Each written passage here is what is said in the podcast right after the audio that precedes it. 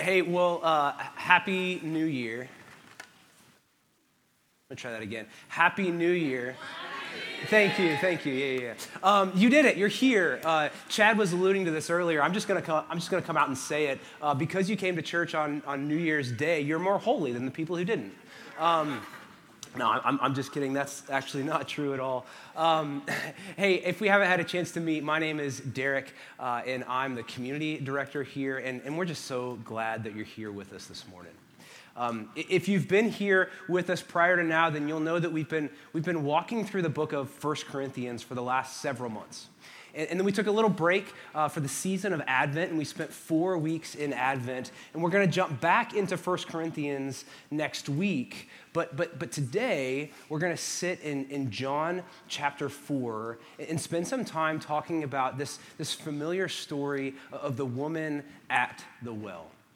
And, and I love this story for, for, for several reasons. First of all, we get to see, we see Jesus as evangelist in this story, which is just a really beautiful picture of him spreading the good news.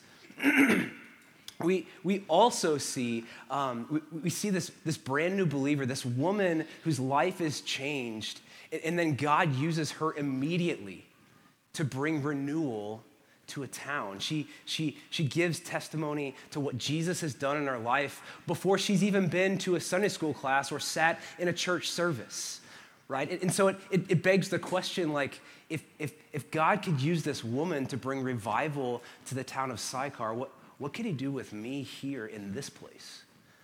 So I, I love this story. And, and, and one of the other things that I just want to draw attention to here is that everything in this book, every story that's in this book is, is not a fairy tale.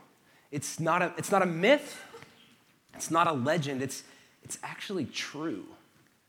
There was actually a woman who was, who was adulterous and, and living uh, very far from God who met Jesus, and then her life was flipped upside down. That is true right? She interacted with people in real places. All of those things are historical and true. So, so my, my hope for us as a church is, is that as, as we leave this place and we walk our city, that we would be known for having eyes that see the people around us. But, but my, my specific hope for us th- this morning is that the Spirit of God might, might, might deepen our love for the lost in our city.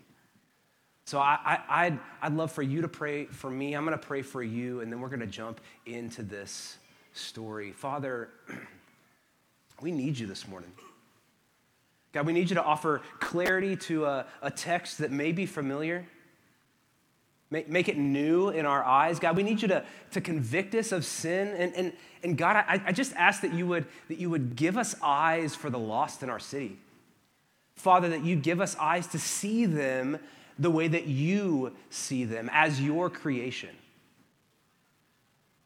God, as we, as we look at your word, I, I just ask that you would give me clear words to, to, to talk about it and, and open our hearts we, we need your presence this morning.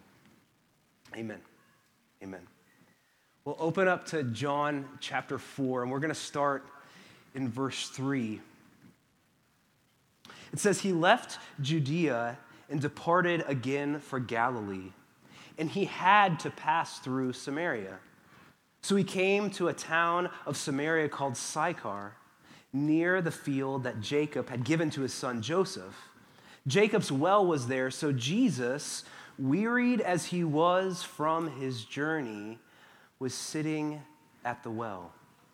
It was about the sixth hour. I, I want to draw your attention to a couple of details in the first few verses of this story. The first is that Jesus is traveling here from, from Judea to Galilee, and this would have been a, about a 60 mile journey on foot. Okay, and these are not two random places in Jesus' life. Remember that, that Jesus was born in Bethlehem, which is, which is within Judea, and, and then he was raised in Nazareth, which is, which is in Galilee. So, this trip that he's making between these two cities is not a brand new trip. He actually made this trip for the first time when he was a, a, a young child with his parents going to Nazareth. The, the second thing that I want to draw your attention to, and I think I have a map here for you, is that verse 4 says that, that, that he had to pass through Samaria that he had to pass through Samaria. And, and, that's, that's really interesting language that, that the scripture uses there because the reality is most Jews would not have passed through Samaria on this journey. They, they would have crossed the, the Jordan River into Perea and, and, and headed north through Perea and then crossed the Jordan into Galilee. And you're going, well, why? That, that feels out of the way. That feels confusing. And, and the reality is, is that the Jews didn't want to have to interact with the Samaritans. They didn't even want to walk through their country. And so when Jesus says that he had to, to travel through Samaria, we just have to pay attention because most Jews wouldn't have. The, the, the last thing that I want to draw your attention to in these first few verses is that verse 6 says that Jesus was wearied from his journey. And, and any time that the Bible tells us that Jesus experienced human weakness, it points to something significant. And, and that thing that's significant is that, is that when, when Jesus came here to dwell with us, he, he, he took on human form, which means that his body had human weaknesses. Right? At this point, Jesus had, had traveled nearly 30 miles from Judea to the well. So he would have walked for several days, sleeping outside. And so when he sits down at the well and is tired, this is not like end of the day, spent Christmas shopping, kind of tired. This is like blistered feet, cramping calves, chafed legs, exhausted, deep thirst kind of tired. And anytime that scripture points to the humanity of Jesus, we just simply need to sit up, pay attention, because it, it matters. It matters. Let's, let's look back at the story and see what happens next. This is verse 7. It says that, that a, a woman from Samaria came to draw water, and Jesus said to her, Give me a drink, for his disciples had gone away into the city to buy food. The Samaritan woman said, How is it that you, a Jew, ask for a drink from me, a, a, woman of Samaria? For, for Jews have no dealings with Samaritans. And Jesus answered her, If you knew the gift of God and who it is that's saying to you, Give me a drink, you would have asked him, and he would have given you living water. And the woman said, Sir, you have nothing to draw water with, and the well is deep. Where do you get that living water? Are you greater than our father Jacob? He gave us the well and drank from it himself, as did his sons and his livestock.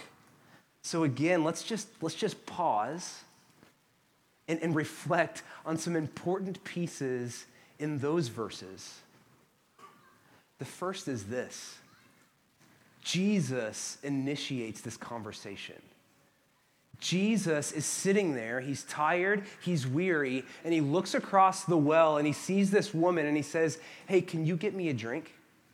So, so why is that significant? Well, well, that's significant because if you're here this morning and you're a follower of Jesus, it means that Jesus initiated a conversation with you. It means that, that, that Jesus pursued your heart because he's always the initiator. The, the second thing I want to draw your attention to is that this, this nameless Samaritan woman shows up at the well in the heat of the day. It said that she was there at the sixth hour, that would have been around noon. And this is significant because each family would have had to come to the well every day to gather water for the day. And, and, and most of the time, they would have come to the well in the morning or in the evening when, when it was cool and it wasn't hot. But, but she chooses to go at noon, the heat of the day. And so you're going, why do you think she wanted to do that? Well, I, I think that she was trying to avoid people.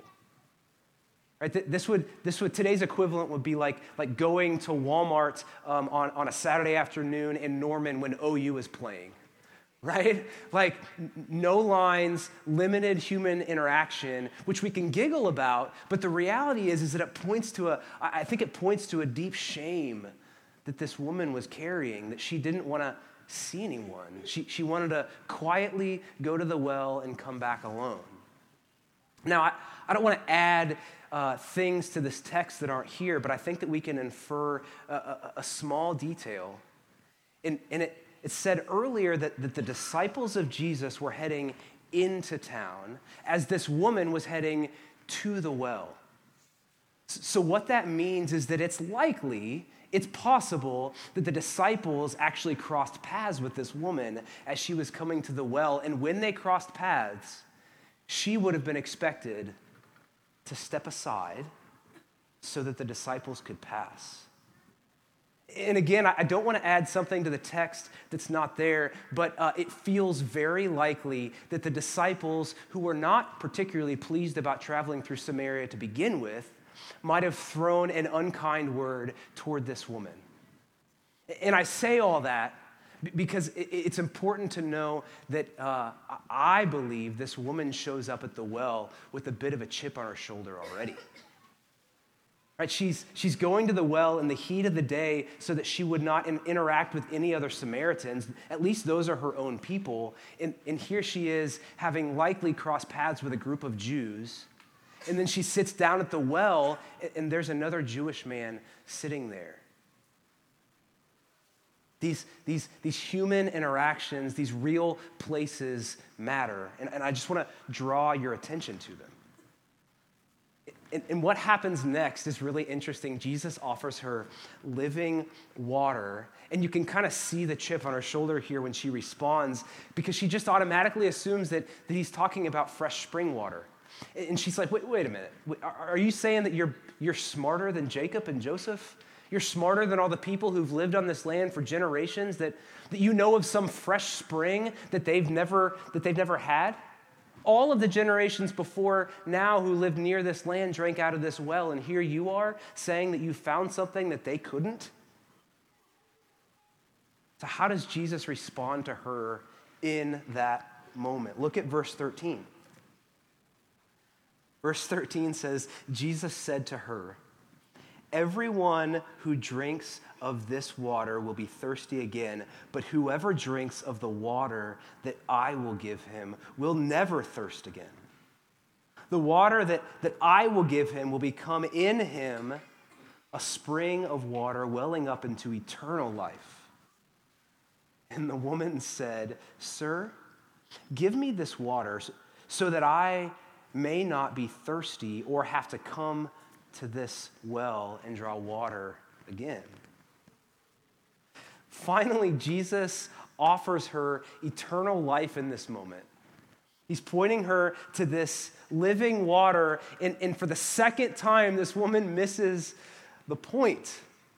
Right? She, she jumps to another conclusion that says, wait a minute, if you can give me living water that I would never thirst anymore, then that means I don't have to come to this well again. And if I don't have to come to this well, then I don't have to try to avoid people and feel the shame of judgmental looks and, and, and, and people looking at me knowing uh, that, that I'm not worthy to be there. And so we can read this text and we can go, man, how did she miss the point two times in a row? It, and I just want to say that, like, if you were in her shoes, I think we'd all probably make the same decision right? Jesus, I'd love to follow you as long as you're going to make my life easier. I, I want to follow you as long as you're going to relieve any of the pain uh, that I'm experiencing. Well, uh, you may know how this story goes on. Eventually, uh, Jesus prophetically names this woman's sin. And it's at that moment that he gets her attention. He goes on to say that, that he is the Messiah that, that, that they've been hearing about. And it's, it's in that moment that, that she changes. And, and she leaves the well and she runs home and she, she gives testimony by, by, by saying, Come and meet the one who has told me everything that I've ever done. So if, if, if you have, have grown up in church, then it's likely that nothing that I've shared thus far uh, feels new or uh, particularly profound. There are lots of different sermons that can be preached uh, out of this text, right? So some, some themes that come to mind is like Jesus cares about the promiscuous, or uh, the, the, presence of Jesus changes everything, or, or even Jesus cares about racial reconciliation. Like, I, I would sign off on any of those, but, but th- this morning I want to take us in a bit of a different direction. So I have kind of my sermon in a sentence, uh, and, and I'm going to give you a warning. There's going to be a test later, so, so pay attention. Okay, my sermon in a sentence goes like this God sovereignly uses our humanity to advance his mission. Let me, say that one more time. God sovereignly uses our humanity to advance his mission. See, see, God sovereignly placed Jesus at the well so that he might cross paths with this woman. And Jesus was tired. He was thirsty. He needed a break because his human body was weak. So, so the result of, of God's sovereignty and Jesus' humanity was this lost woman sitting in the presence of Jesus. So, so let's define some of these words. Let's, let's talk about the word sovereignty. Listen to Acts chapter 17, verse 26. I'm going to start uh, at the end of 25.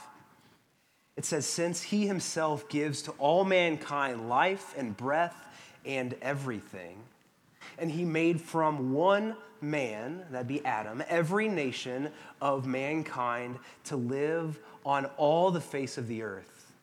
This is where it gets good. Having determined allotted periods and the boundaries of their dwelling place. Let me say that last, that last phrase again.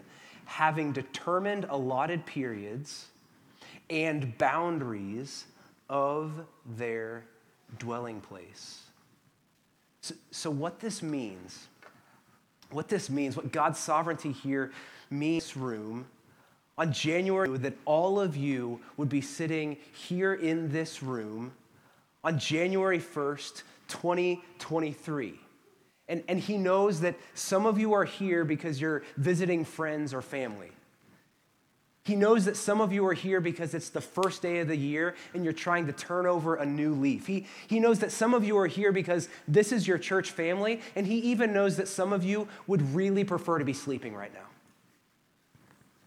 He also knows every person that you're going to talk to this morning. He knows who you partied with last night, and, and he even knows who is going to sell you the supplies to your New Year's Day charcuterie board this afternoon right? And, and, and, listen up, according to Acts 17, it's not just that he knows it, it's also that he determined it.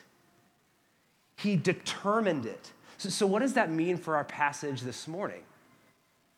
Well, it means that it's not just that God knew that Jesus w- was going to meet this woman at the well, although he, he did know that. And it's, and it's not just that, that he knew that this woman was destined to be a follower of Jesus, although he, he knew that too. God's sovereignty means that he orchestrated the whole thing. Right? This, this woman showing up at noon, Jesus passing through Samaria rather than through Perea. Even Jesus' thirst, God knew and orchestrated it so that, so that so that he might advance his, his purpose and his glory. So for us, on January 1st, 2023, our perspective should change when we remember that every single person that is in our path has been put there intentionally by the hand of God. Right? And I think this is really easy to think about and believe uh, for, for those that we love. Right? I think it was Rascal Flatts that wrote, like, God bless the broken road that led me straight to you, right? Yeah, I got some nodding heads out there, okay? Um, like, that's a really easy theological bandwagon to jump on. Um, and yet, and yet, Yet this is, this is something more. This is actually saying that it's not just your loved ones who God brought into your life. It's every single person. It's the strangers too. It's, it's your barber. It's the person who changes your oil. It's, it's that kid who bags your groceries.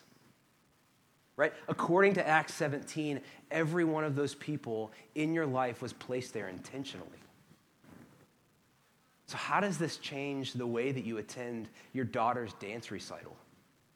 Or how does this uh, affect the way that you attend your son's soccer game? To, to know that, that the, the person sitting on your left and the person sitting to your right was placed there intentionally by the hand of God.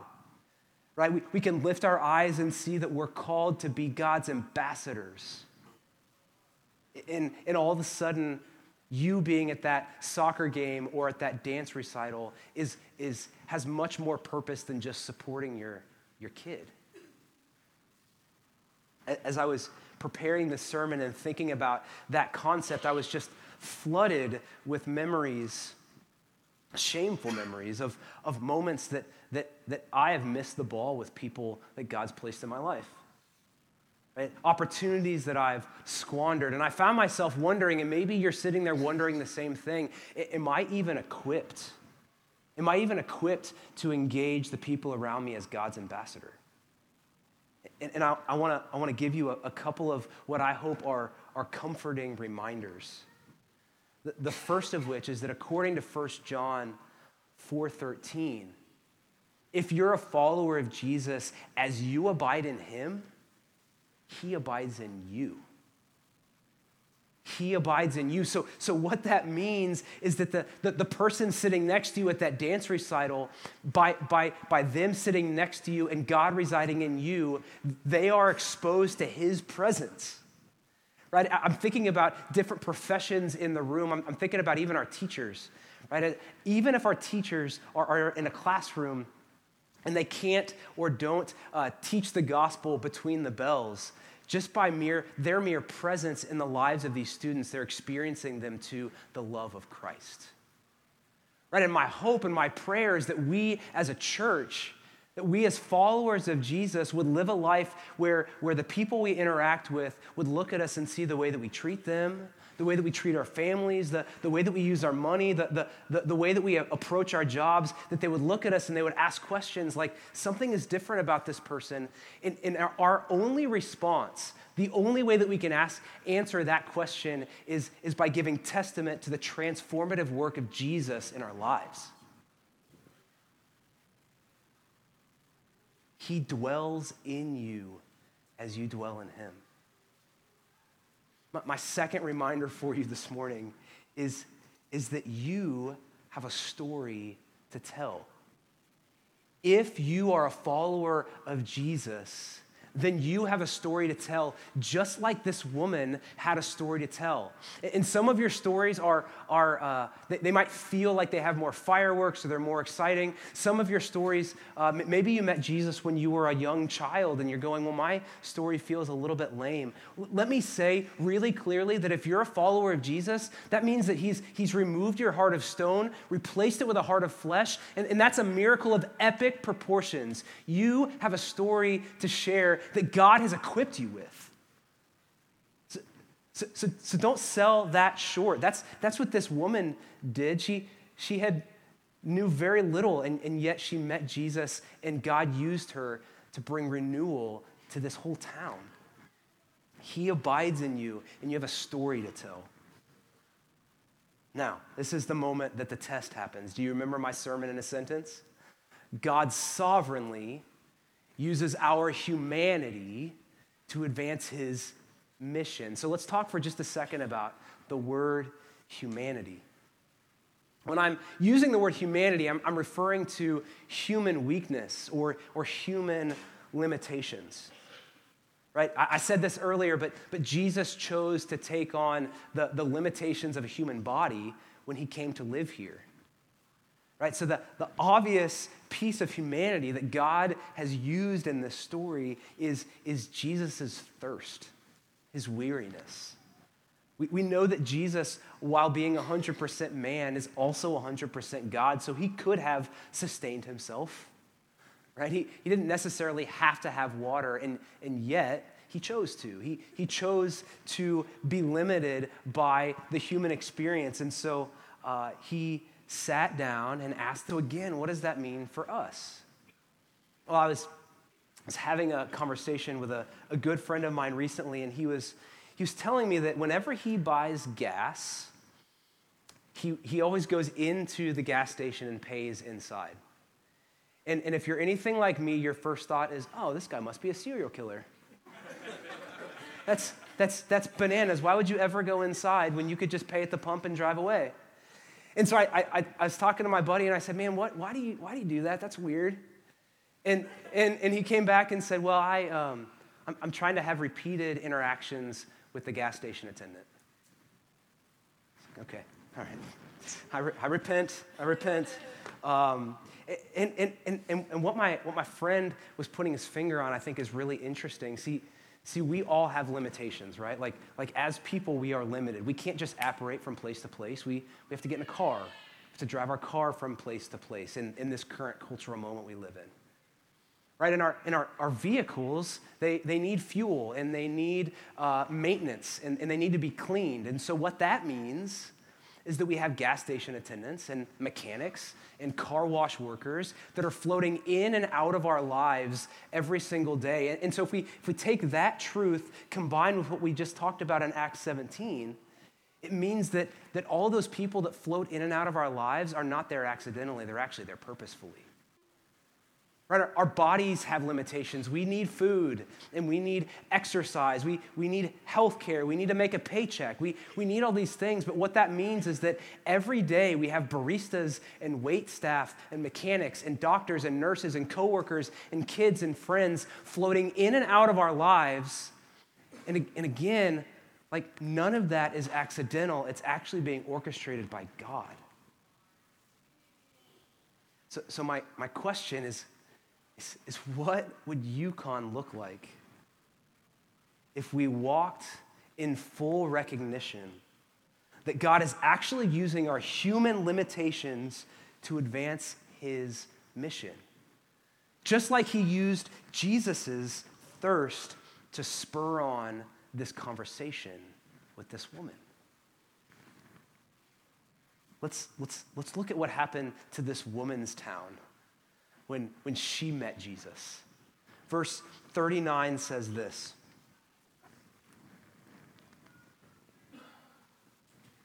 Many Samaritans from that town believed in him. Why? Because of the woman's testimony. He told me all that I ever did. So, so when the Samaritans came to him, they asked him to stay with them. And so he stayed there for two days, and many more believed because of his word. See, this, this, this woman, this woman who was afraid to come to the well while all the other people were there, who, who chose to come to the well in the heat of the day so that she could avoid other people, meets Jesus and runs back to her town and immediately tells the story of this man who told her everything that she ever knew. Who, who told her that she's the Messiah, and she says, Hey, you have to come meet this guy. And, and then the people in Sychar, they, they, they ask him to stay. And what does Jesus do? He stays for two days and teaches. And then, as we just read, many people believed because of her testimony. This woman who just met Jesus. If, if, if God can do this through her, what can he do through us in this city, in this town? Right? This is the mission of God, friends. This is, this is experiencing the, the transformative work of Jesus, telling those who God places in your path about your transformation, and then, and then waiting on, on Jesus to grow the seeds that you're planting. This is the mission of God. I'm, reminded of a friend that I have. He's, he's a, a member of this church, and he has befriended one of his coworkers. And, and, uh, and, and, this coworker is a, is a, is a man who uh, he, he, he spends all day with. They actually share a classroom together. And at, at this point, they eat lunch together. My, uh, my, my, friend has actually been in this other guy's home for dinner. They, he's, he's, at this point, shared the gospel with him. And the interesting thing about, about, uh, about my friend's coworker is that he's a refugee from Afghanistan, meaning he wouldn't even be here if not for the, the broken circumstances in Afghanistan. But he's here, and he's teaching alongside a, a member of this church, hearing the gospel and being exposed to the presence of God through this man in our church. And I don't know what's going to come of this. At this point, uh, this, this man has not professed faith in Jesus. I, I don't know what's going to happen here, but, but I know that we can trust God. We can trust Jesus to be faithful. And, and, and I, and I pray that there's like this beautiful uh, renewal and revival in, in this man's heart because of the witness of, of this guy in our church. Just, just, like, just like the woman at the well's heart was revived and changed, and then she was used in this town. So if you're here with us this morning and, and, and you don't know Jesus, if you hear anything this morning, know that you're not here on accident. Even if you think that you might have been here on accident, you weren't planning on coming and then you did, that wasn't an accident. That was, that was God's sovereign work. And it was in a, in a service not too different than this 25 years ago that, that I realized that I was living in opposition of my Creator God. And, and I needed the grace offered to me through the life, death, and resurrection of Jesus. So if you're here this morning and, and, and, you don't know Jesus, and, and yet you feel in you a lack in, in, a, in, in, in the weight of, of, of disobedience to your Creator, then let me just say, man, we, we're going to have people in the front that would love to pray with you and talk to you about the claims of Jesus. We, we will answer any questions that you have uh, and spend as much time as we can with you. We, we just want to pray with you and, and hear your story and talk with you about, about what Jesus has offered to you. And if you're here this morning and you are a follower of Jesus, then, then your challenge is this friends, lift your eyes and see the person on the other side of the well. Right? There, there's, there's no lack of lost people in our city right? You have the Spirit of God residing in you, and, and He's given you a story to tell. So lift your eyes placed in your path. Would, would you pray with me?